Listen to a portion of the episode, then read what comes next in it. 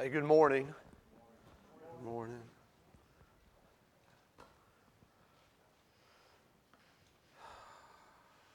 I don't, I don't know. Um, um, maybe some of you guys, like myself, uh, uh, throughout this week, it seems like it's, uh, it's kind of common for most of us. Uh, we find ourselves under a great deal of pressure through the week. You know what I'm talking about? Life has a way of applying pressure to us, and um, from time to time, you know, uh, I find myself, Tim, as I draw close to God and I'm in His Word, I feel like it works as a almost like a pressure release valve. You know what I'm talking about? Where I can literally feel an escape from that in the presence of God and whatnot. And and I hope and I pray that when we gather in a place like this and we're worshiping and we're studying God's Word, that you experience that. That uh, as you gravitate towards God's Word and you cling to that, and your hope is anchored in that, that you feel a, a release from the grip of uh, this world's pressure, understanding that ultimately God is sovereign and God is in control and God does love you. And, uh, and I want you guys to understand that. And so, when we do the studies uh, through the scripture, as we go verse by verse, chapter by chapter, we work through, what we're trying to do and what we want uh, you to experience and what uh, you to, to benefit from is what the Apostle Paul said to the church in Ephesus in uh, chapter 1, verse 15. This is what he said, and this is, this is the leadership's hope for the driven church. He says this For this reason, ever since I heard about your faith in the Lord Jesus and your love for all God's people, I have not stopped giving thanks for you, remembering you in my prayers. And that's what we should be doing for one another, right? Be praying for one another, right? It says, I keep asking that the God of our Lord Jesus Christ, the glorious Father, may give you the spirit of wisdom and revelation so that you may know him better. Better. Better. And we believe that is found in the scripture. When we open the scripture and we begin to study, we begin to read, we begin to see who God is, God's character, that can be accomplished. But the scripture doesn't end there. It isn't just to know Him better. It says, I pray that the eyes of your heart may be enlightened in order that you may know the hope to which he has called you, the riches of his glorious inheritance in his holy people, and his incomparably great power for us who believe. So it's just not just knowing about him on an intellectual level, but it's, it's embracing his very essence and allowing that to flood our being that we may know uh, his great power that's at work in and through us, uh, that's immeasurable. It doesn't lack, it's, it's not a dried well or a broken cistern. It's a living well, you know, living water. It's full and plentiful. And, and God is here in His Word and in His presence to grant us access to Himself, to Himself this morning. And so that's what's available this morning. It doesn't matter so much what I say to you this morning. I can't make that more available. I can't make it less available. If I get up here and I preach the worst message you've ever heard, man, it doesn't diminish God's availability to you. If I get up here and I preach the, the hottest message you've heard this morning, it doesn't make him more available to you. He is available to you. And so that's the reason we study the scripture. That's the reason we want to open it up, man, and, and let you see God unashamed in his fullness, wrestling through the difficult things that you might know him better and your life be altered and changed by his very essence.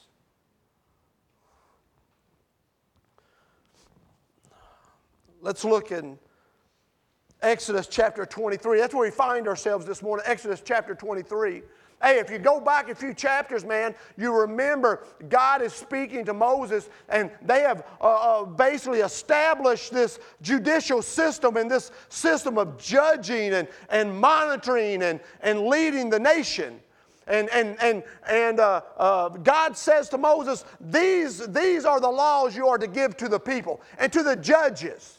So the things that we're studying right here isn't uh, words or thoughts that come into the heart of Moses in himself, and he's just speaking these things or sharing these things. These are the words, these are the directives, the principles of God that he's speaking. So every one of these that we're reading, we have to understand the context, where they're coming from.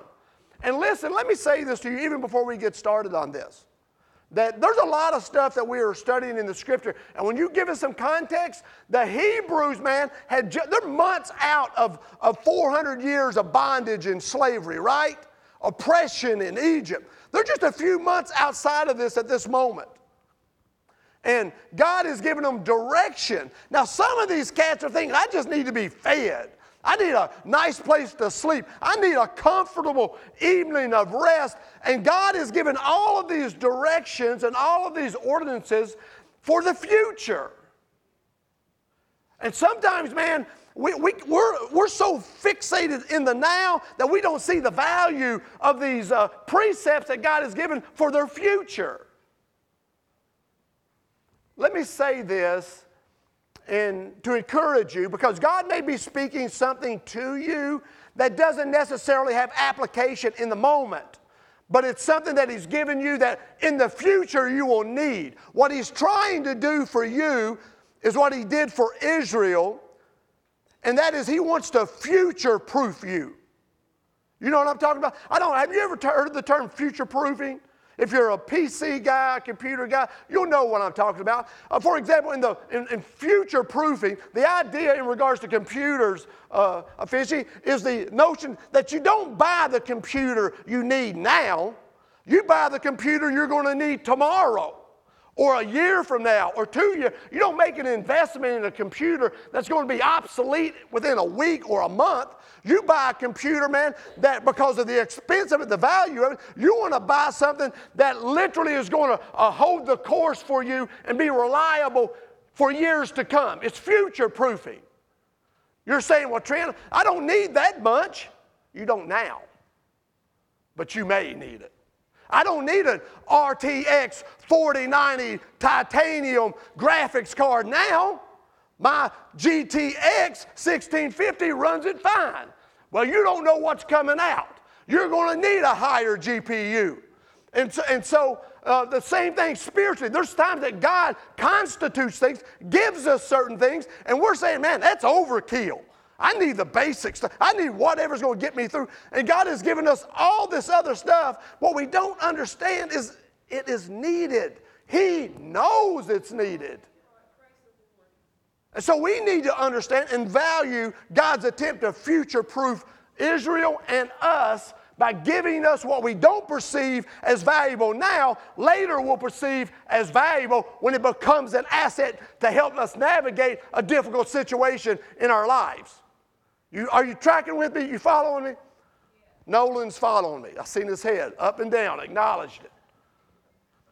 I'm not saying anybody else shook their head over there, but I know Nolan's following. That or he's nodding off. I'm not sure. It's dark out there. Okay, Exodus 23, verse 1 through 9. Now, listen, we're going to talk about some pressure today. We're going to be talking about some pressure because God has talked about in these nine verses about justice and mercy. Justice and mercy. We're going to read these nine verses. Some of you yeah, not so excited about the justice and the mercy this morning, Trent. You may be before, before we're done. He's talking about justice and mercy. And this is what he said verses 1 through 9. Do not spread false reports and do not help a guilty person by being a malicious witness. Do not follow the crowd in doing wrong. When you give testimony in a lawsuit, do not pervert justice by siding with the crowd. And do not show favoritism to a poor person in a lawsuit. If you come across your, we're talking justice. Now we're going to talk some mercy. If you come across your enemy's ox or donkey wandering off, be sure to return it. If you see the donkey of someone who hates you falling down under its load, do not leave it there. Be sure you help them with it. Do not deny justice to your poor people in their lawsuits. It seems we'll, we'll, wrestle through that.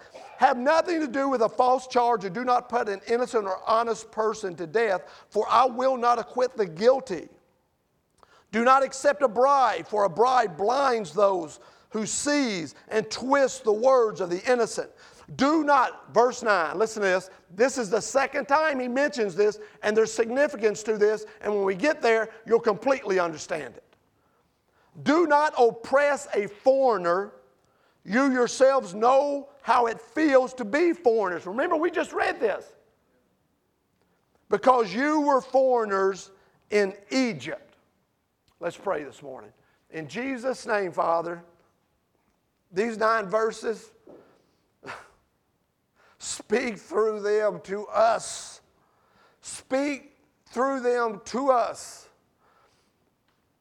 Oh God, how I know this morning you're, you're wanting to do things in the hearts of those that are here. You're wanting to speak life to those that are here. You want to speak life in, in, into homes, uh, in, into uh, jobs, uh, into, into schools, Lord, into the lives of your sons and your daughters, wherever and whatever ground they occupy. I pray, Father, today that our hearts would just open up.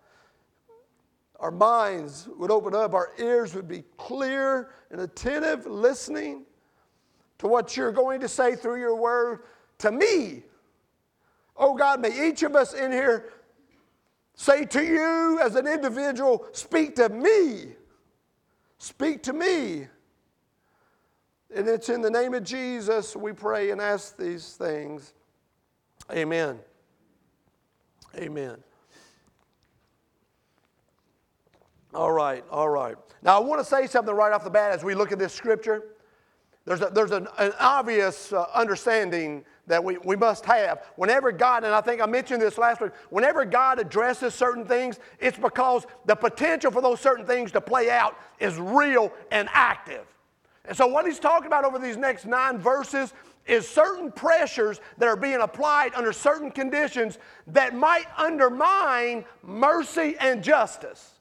And the reason he's addressing these things is because each one of us have the capacity and these certain biases that are in us that make this thing a real trap for us.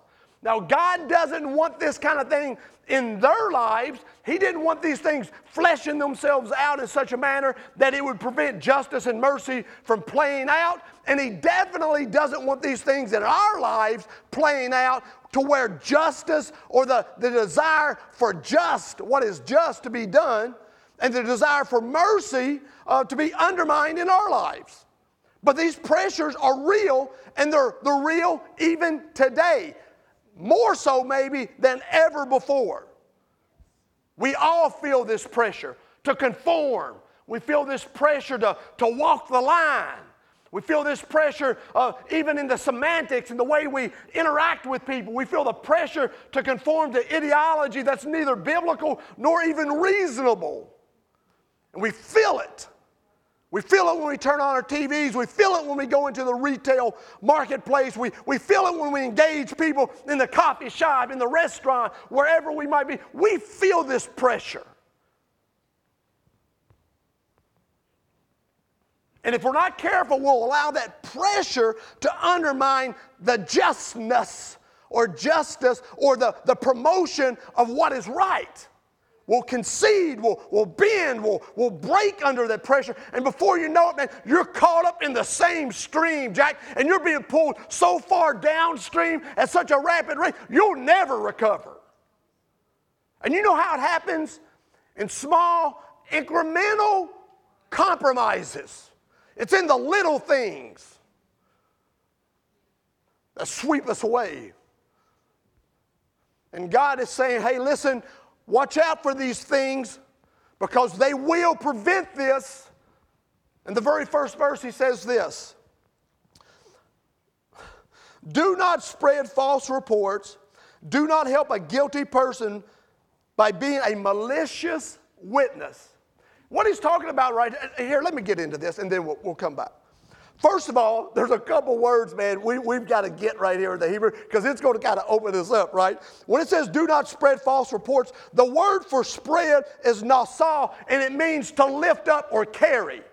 The, the Hebrew word, the Hebrew word uh, uh, for false is shav, and it means empty. So the notion here, what he is saying is, do not be picking up or do not be carrying empty claims or empty notions against people or even these, these false reports. Don't be picking this up and carrying this stuff, this false or this emptiness in the defense of a guilty person. Do not allow the pressure of it, or, or do not allow yourself to be enticed by someone that you may be close to, someone you may be, you know what I'm talking about, don't you? you? You know, it's easy to project out there into the lives of strangers what is right and what is wrong, but then all of a sudden, man, uh, uh, your sons or your daughters or your husbands or your wife, they engage in certain type of uh, activities and whatnot, and all of a sudden it's very, very difficult to look at them through the same eyes of clarity regarding justice as you would a stranger. Well, you don't understand my brother. You don't understand my sister. You don't understand my kid. You know what I'm talking about. We all have this in us. It's that parent that looks at everybody else's kids and says, Your kids are crazy, while their kid is climbing the back wall, swinging around like Tarzan. You know what I'm talking? So they look, they said, Yeah, but you don't understand my kid.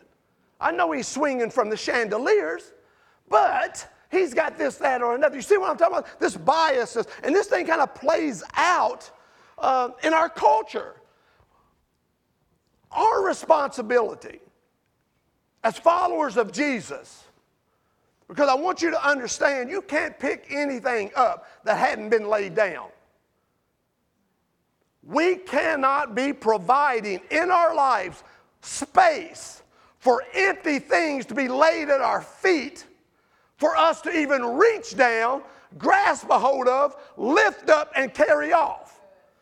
That's literally what he's saying here. He's literally saying that. How many times have we given ear to nonsense and empty words about people or about situations, and instead of saying, whoa, whoa, whoa, whoa, whoa, whoa, slow your roll, man, and creating distance between yourself and the empty carrier, we are drawn into that and we allow them to lay this nonsense at our feet. They deposit it there, and before you know it, man, we have reached down, we have picked that up, and we have carried that thing out. What he's telling his children, Israel, in this situation regarding testimony, regarding the law, is do not be that type of person who invites. And let, let me ask you this question. You got to be honest. You got to be honest this one. Are you in it? Are you an inviter of empty things? You know what I'm talking about? You know what I'm talking about. Are you the one that everyone runs to to drop off because they know the moment it's dropped at your feet, it's as good as gone? They, you know,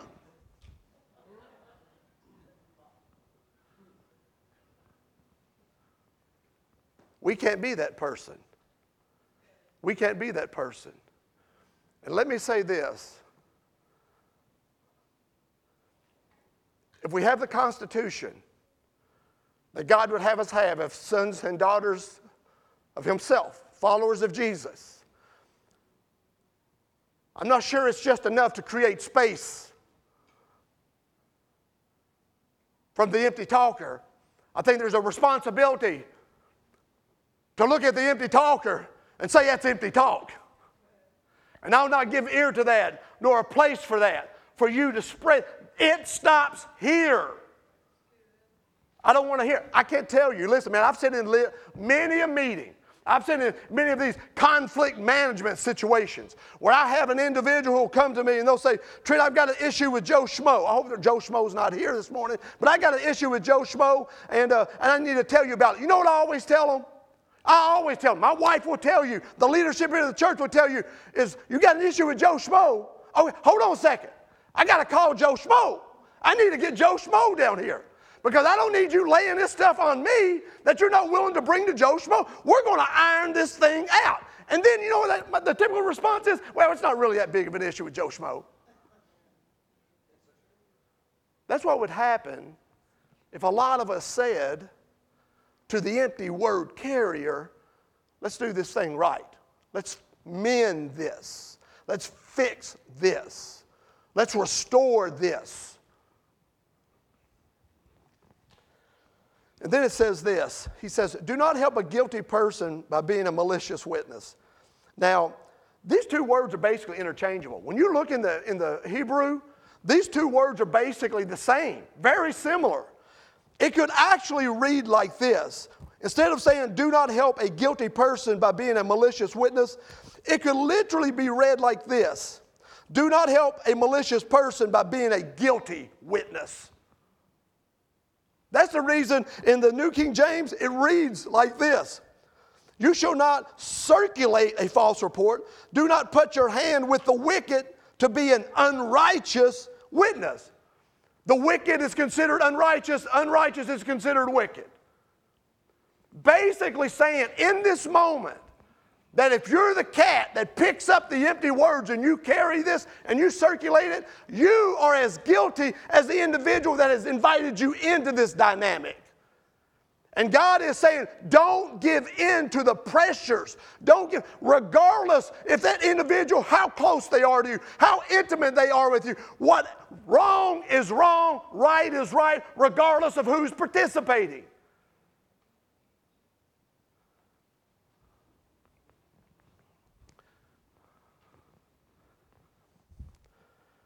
Oh, okay. Let, let's, let's move on then. Then he says this man, this is, this is heavy stuff. Do not follow the crowd in doing wrong. Do not follow. This is that. This is that. This is that. Uh, uh, this social pressure that we feel, right? We, we've gone from individual, almost like a peer pressure. Now we've gone into this social uh, setting, the crowd, the mob mentality. Everyone's going this way, and all of a sudden you find yourself caught in that current. He says, Do not follow the crowd in doing wrong. Now, listen, I want to say this. I want to say this. The majority in itself has never been the determining factor for deciding what is right. It isn't because it is popular or the majority sides with it that deems this thing to be right. Now, can the majority be right? The majority can be right, but it has nothing to do with the majority. It has to do with the substance of what is right and wrong. And he is saying, regardless, regardless if the majority is doing it or the majority is against it, right is right, wrong is wrong. Do not be sucked into that. And I know it's difficult, right? It's difficult to be in that workplace, man, and you're the only person that has a, a, a, spiritual awareness, a sensitivity to who Jesus is and what the scripture teaches, and everyone around you, man, is, is going on about this, that, or another, and you have to hold your ground in the middle of it. I know that's not easy. I've been there. I've, done, I've been in manufacturing for 25 years. I sit in those close uh, circles of people where, where, ridiculous things were being done and said and, and, and, and, and, and participated in. And there you had to stand and say, no, for me, no. Been so much easier, man, just to go along with it. But you can't.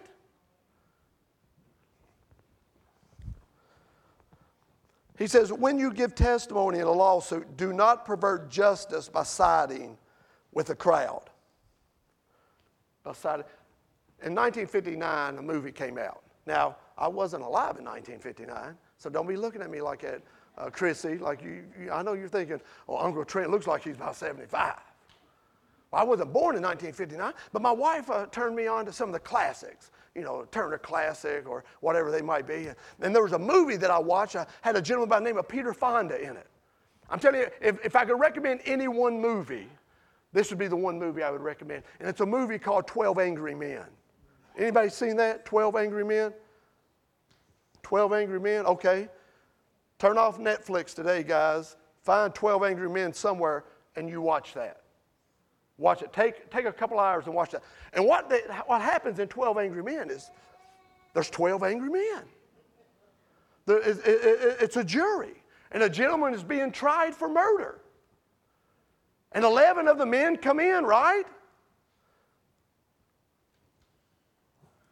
And they have a conclusion, they reach a verdict within a matter of minutes. This guy's guilty. Peter Fonda basically objects to it and he says, I'm not sure. He didn't say he wasn't guilty, he said, I'm just not sure. And what happens over the next two hours, the entire movie, or hour and a half, takes place in one room. One room. No special CGI, no incredible uh, graphics. No, I'm talking about content. All of it happens in one room. And every man who is, has come to a conclusion regarding why he considered the individual to be guilty exposes himself to certain biases and prejudice against the young man who's committed the crime.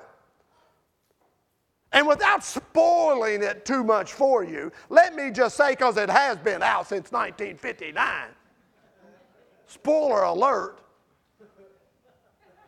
by the end of the movie, each man being exposed and having to deal with his own biases and his own issues, reach a verdict of not guilty. And as they exit the room, the movie basically goes off.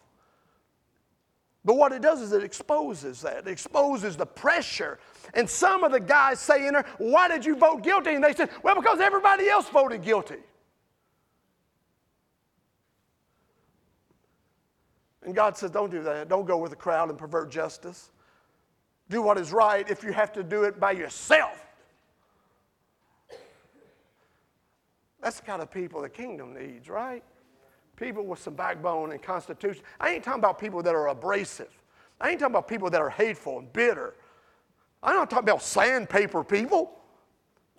I'm talking about people who are gentle, who are kind, but they're strong and they're resolved to do what is right.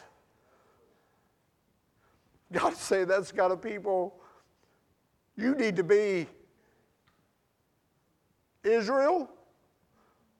This is the kind of people we need to be as followers of Jesus. And then he says this and do not show favoritism to a poor person in a lawsuit. Now, what is this saying? Deprive the poor of justice? No, that's not what it's saying. What, what it's saying is don't feel the, the, the pressure of, of, and let me phrase it like this so there's a kind of a modern application. Don't feel the pressure of victimization. Because he's poor, don't undermine justice. Don't undermine murder. Just because he's poor, the poor murderer is still a murderer. The poor thief is still a thief. The, the, the poor wife beater is still a wife beater.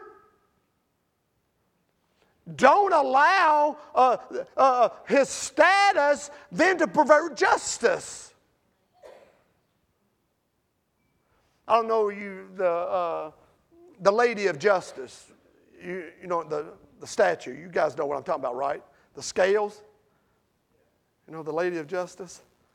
She has a sword in one hand to cut through falsehood, to deliver justice. She has the scales in the other hand to weigh the evidence. And you know what else she has on? A blindfold. Blindfold to represent not being manipulated by what she sees, but weighing the evidence and cutting through. That's justice. And God said, don't allow justice to come through your eyes.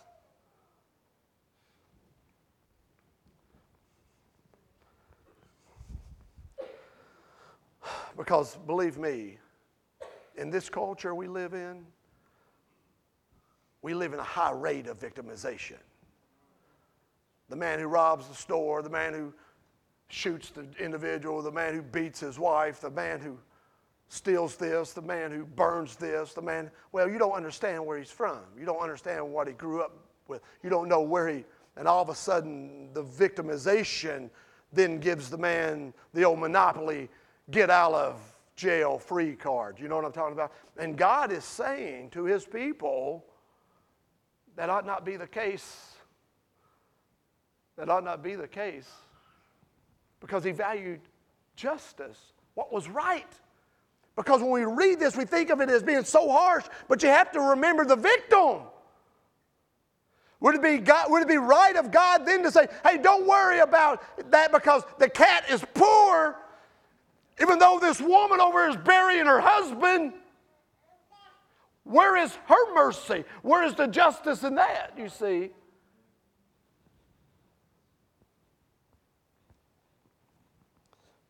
And then he says this, and we're moving faster than I thought. I might elaborate a little more on this next verse. no, I'm not going to do it. I'm sticking to my 20 minutes on that verse. It's two verses. Let's read it right here. All right? He goes on to say, all right, in verse 4 and 5, he says, If you come across, now check this out, because this is a different kind of, this is kind of that in, internal pressure, self inflicted pressure, and you're going to get this, because you've experienced this. If you come across your enemy's ox or donkey wandering off, be sure to return it. You know what the definition of enemy is? The definition of an enemy is a person who is actively opposed or hostile to someone or something. Hmm. You mean I'm going to have enemies, Trent? Yeah. You're going to have enemies. You're going to have people that's going to oppose you. Does that mean then you treat them in a way that doesn't honor God? Absolutely not. As a matter of fact, if we read on into verse 5, God defines who this enemy is and, and what their traits are. Let's read that. He goes on to say, if you see the donkey of someone who hates you, that's the enemy who hates you. If you see if you see the donkey of someone who hates you falling down under its load, do not leave it there. Be sure you help them with it.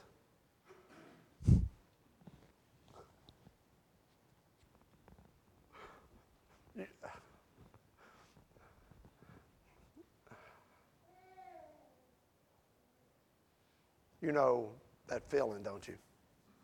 when that individual has done you wrong, Jerry, and then you see them get their comeuppance and a hardship falls on them. Car broke down on the side of the road, you drive by, you beep. Beep. back of your, back of your car had bumper sticker. Beep if you love Jesus. Beep. You, you know that, right? We know that. You know what God would say? Stop your car. Help the individual who hates you. Don't give in to that internal pressure, that emotional pressure of having been done wrong, and in so doing, you're going to do wrong yourself. Man, that's heavy stuff. And you know the incredible thing about that? Is at least the Israelites had an excuse in wrestling with that because they don't have what you and I have as followers of Jesus, and that's the indwelling of the Spirit. Because it's the indwelling of the Spirit, man, that allows us to overcome the internal pressure for vengeance, to be willing to help the individual that you know has opposed you, chosen to hate you. You know what God was saying about his children, Israel? You know what would be one of the flags on the pole of that great nation? Love. This is how we treat our enemies. This is how we treat people, our brothers who hate us. That's how we do it, Monica. We do good when others have done evil to us.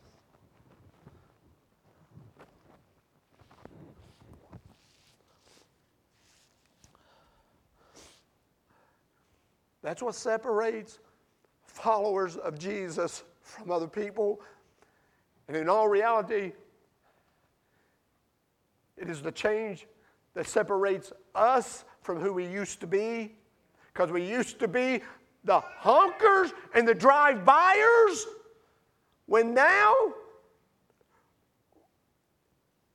through the love of Jesus, we're the pullovers. We're that people. And if we're not, and you can contextualize that all you want, whatever that looks like. It may not be a car on the side of the road, it could be anything. If you're that guy or that gal who can look at your enemy and revel in their demise and not see an element of God leading you to become a, uh, a channel, a conduit, a means to restoration, then you got some questions to answer.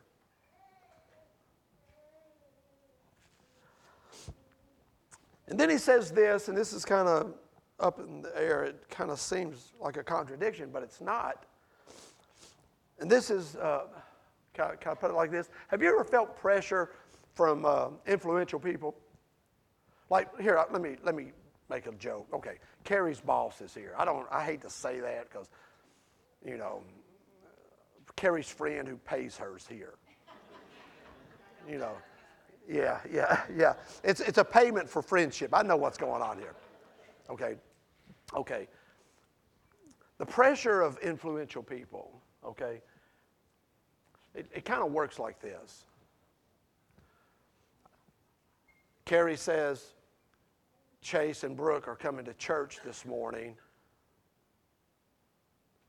you may want to cut the sermon back a little. Not that she said that because she knows that ain't happening. That ain't, and they know it's not happening now. It's when the boss comes in the room, the boss, and all of a sudden the things that you were so resolved on all of a sudden become somewhat gray and shady. You don't stood up to your peers, you stood up to the crowd but now the boss, the influencer's in there. And all of a sudden, everything gets hazy.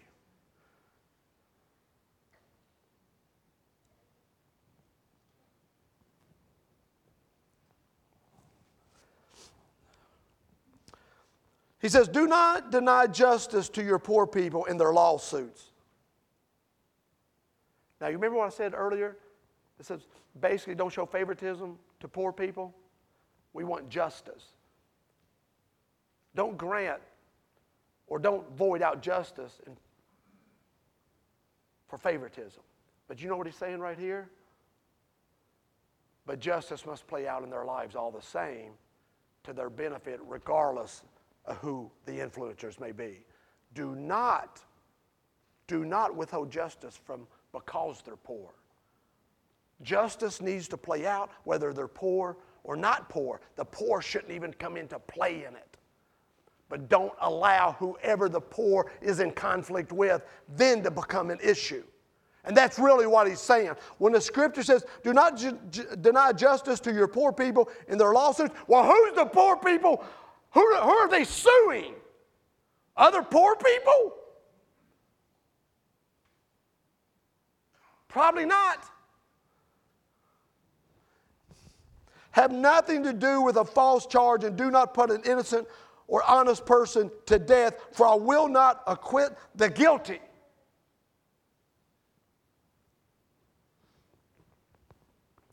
He's speaking to judges who are overseeing the country, and you almost see this thing playing out where he's saying, Hey, judges, you remember,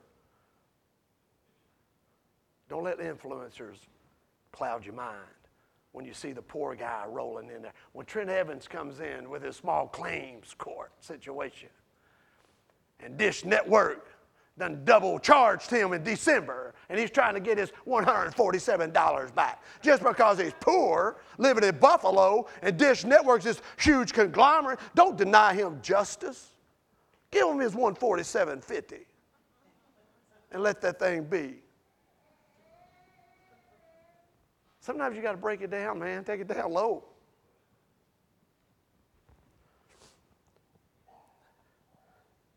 He said, because if you don't, then you're the guilty party. And I'm not acquitting the guilty, right? All right. All right. Then he says this, and we're going to move really quick here on these last two verses. Just do. He says, Do not accept a bribe, for a bribe blinds those who see, and a bribe twists the words of the innocent. I had to, even though the scripture doesn't say and, but it's implying that, so I want to say that so you'll understand that it's, it's the bribe that blinds and it's the bribe that twists. And what God is saying, He's talking about a bribe, He's talking literally to, He said, Don't, don't let financial gain distort what is right. Man, we done walked into a whole arena right there. How many times have we failed to do the right thing because it's going to cost us on the dollar end? That's pretty heavy stuff. We can leave it there, man. As a matter of fact, in Proverbs chapter 29, verse 4, it says this By justice, a king gives a country stability. This is Solomon, right? Right? By justice, a king gives a country stability. But listen to this. But a person who values money over justice, but those who are greedy for bribes tear it down. Bribe makers prosper in the company of bribe takers. Let me say this to you as just a little bit of advice. If you have a price, the enemy will see to it that it's paid. If you're on the hook, Jack, for this, believe me, at every corner, man, that price is going to be presented, whatever it takes to compromise you, to compromise your family, to compromise your church, compromise the kingdom. That price will be paid. I remember as a young kid, I, am exposing myself for idiocy as a child here, okay? I remember as a young kid, uh, I used to watch uh, real combat sports. It was called the WWF.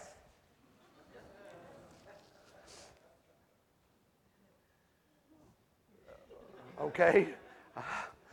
I didn't say I was watching it last week. When I was a kid, I used to watch, and there was a character on there who is now a Christian. He's actually a minister. And his name was Ted DiBiase. Anybody remember him? Look, boy, look, come on clean. Come on. If you are watching the chase, come on. Come on out with it. We're coming out. Come, we got we got more people. You know, you know the million dollar man. I need a raise of hands. Million dollar man. Look, now I got, come clean, come clean. Yeah, honesty, we're confessing. All right? And he used to have this one line. You remember the one line? Everyone has a price for the million dollar man. Remember that? Remember that? And that's exactly, that's exactly, when, when, when we have that financial thing in our heart, you got a price on you. It's going to be paid. And then you're going to pay. I'm telling you. Let's close on right here. And he says this thing, and this is verse 9. This is the verse that we've already read, right? We read this like, oh, last week and the week before and the week before. It feels like it, right? But, but we, we have read this. And he says something in here, and this hit home for me. It's, such a heavy way and this is the idea of pressure, the idea of a, of a pressure from leverage or strength. And I say this because I want you to understand that sometimes when we're in an advantageous position, we wield that over others. You know what I'm talking about, Kevin? You know the guy that gets the promotion to boss, and he was the best guy on the workforce, and then he gets the promotion to boss, and he becomes a completely different person. Now he's got influence and he's got leverage. And now all of a sudden, he, he's the boss that you don't like. I'm not mentioning Wes's name. Wes was a good boss. But you know what I'm talking about. I'm trying to draw us into some understanding here. And that's what he's talking about right here. He's talking about when we get in a place, man, where we have some strength, we have some.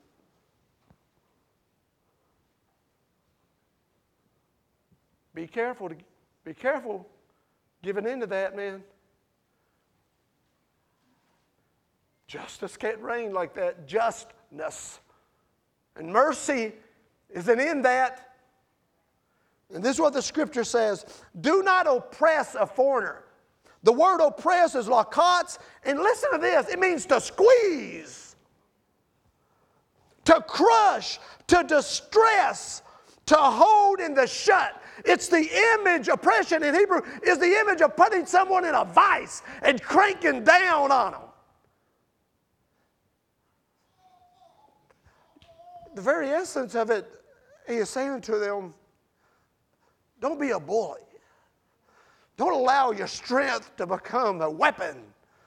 And you weaponize your advantage against those who are subject to you and under you. This ought not be in my people. This is how he finishes that. He says, Do not oppress a foreigner. Listen, you yourselves know how it feels to be a foreigner. You know what he's saying right there?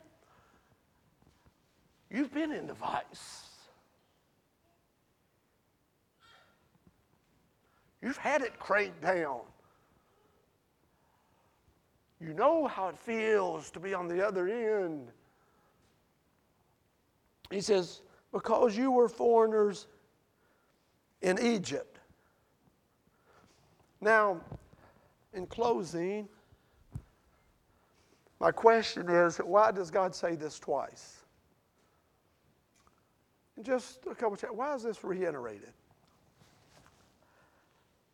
Because naturally, we want to give the benefit of the doubt and we operate under the assumption that the individual who's been in the vice, when they get out of the vice, they're not going to put somebody in the vice because they know the pain and the suffering of the vice. But what you and I know to be true is that's not the case. The reality, and God knows this, and He reiterates this because He knows that the experience, the vast, vast majority of the time, isn't a deterrent. As a matter of fact, what it is, is seed of destruction being sown in you that'll produce through you a, a crop or a harvest of destruction. Because you've been in the vice. You're more than likely, apart from Him, you will become one who puts others in the vice. That's a reality. Show me angry children, and I'll show you angry parents. Show me violent kids, and I'll show you a violent experience. Show me victims, and I'll show you a victimizer. Sexual predators, nine out of ten times, have been sexual victims. We know this to be true. Statistics are everywhere. People who have experienced bitterness become bitter people. People who are raised around anger become angry people. I remember, and this is silly, I remember my nephew, Dennis. He may never listen to this podcast, but Ricky knows him. I remember we were 10, 11, 12 years old, and we'd get into the car, his, his mother's car and she drove this uh, coolest car you ever seen red, white, racing stripes. It was a gremlin, a little three speed. You know what I'm talking about? And she, they even had a matching uh, powder blue one. Looked just like it. Had this awesome gremlin, second ugliest car to the Pacer. And I remember we'd get in that gremlin. First thing she'd do after we got there, she'd pull out that Marlboro. Windows rolled up. She'd start, she'd fire that thing up. I'd be back there. Could y'all roll window down? Dennis, like, Dennis would say all the time, he'd say, Mom, I hate when you smoke in the car. I hate when you do that. I hate this. And I'd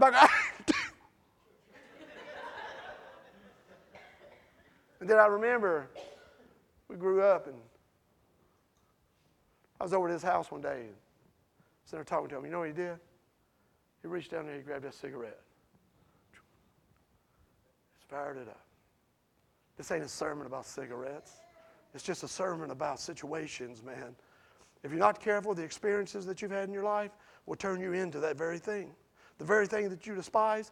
My father, and all the trauma and all the things that we experienced in life. I remember saying at one point, young in my, in my marriage, I remember one day looking in the mirror thinking, man, I look a whole lot like him. I smell a whole lot like him. I wrestle with the same things that he wrestled with.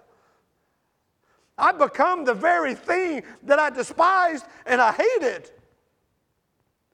He had put me in a vice, and now I was that vice master. And if it wasn't for Jesus, it would have fleshed itself out in my life, and I would have had people there. My children would have been in the vice. My wife would have been in the vice. And God says to them the second time, Remember, you know what it feels like to be in the vice. And you have the propensity to put others there. Hence, I'm going to address this twice. Maybe both ears will hear. And so here we are today, and we're going to close on that, right? Maybe you're the vice master now. It may not be what it was for me. It may not be this, that, or not. But you know, you know the things that you had experienced, the things that you resented, the things that you hated. All of a sudden, man, they kind of feel at home in you, don't they? You know what I mean? You're starting to look like dad. You're starting to act like mom You're starting to act like the, the, the, the victimizer, the, the perpetrator. And now you've become the perpetrator. You're carrying the same old garbage. The dirty luggage. You're carrying it around, man. My brother, my sister. And it ought not be so as followers of Jesus. And so, what we're going to do today is we're going to stand collectively as a group and we're going to take communion this morning. And you guys know how it works outside, front to the back, and then the front, circle around. We'll take the elements.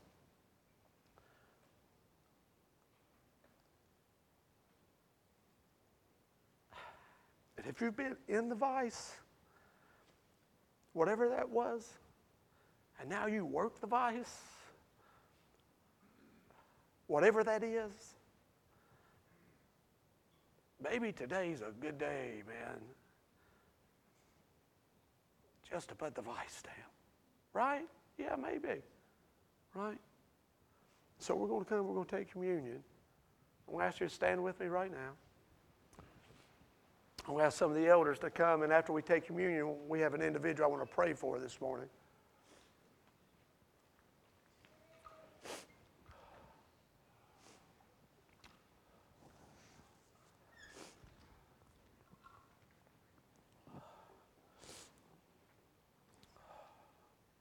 We're going to pray.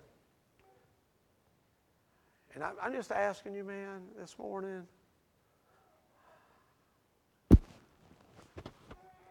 Let God just search your heart. Let Him do some work in your heart this morning. Maybe it's the beginning of being liberated. Maybe He's already been speaking to you. And this is a step you need to take, man, just say, enough is enough. So I'm going to pray. We're going to march around. Listen, once you get your elements, and you guys know, know the drill, you'll get two cups. The bread is in the bottom cup.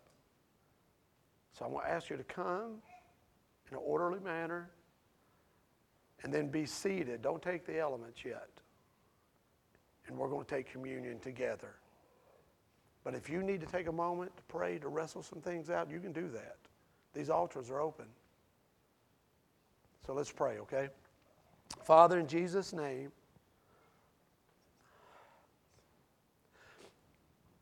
oh God, how you valued what was right and what was beneficial.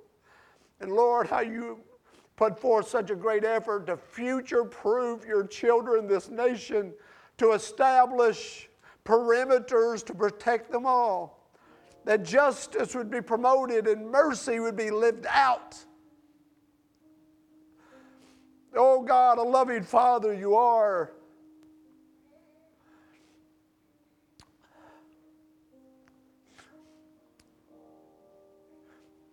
And Father, I thank you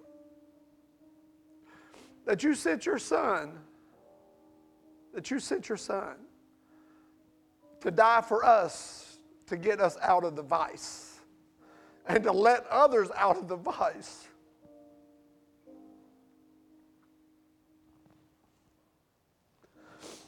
Father, I pray for each person who comes this morning to receive the elements that represent the blood and body of Jesus and the sacrifice he made, the expression of love in him that you gave to us. I pray, Father, this morning that they would consider their own heart and their own mind and wrestle through those issues with you. Yeah, Lord, with you. Minister to us as we come, Father, in Jesus' name. Amen.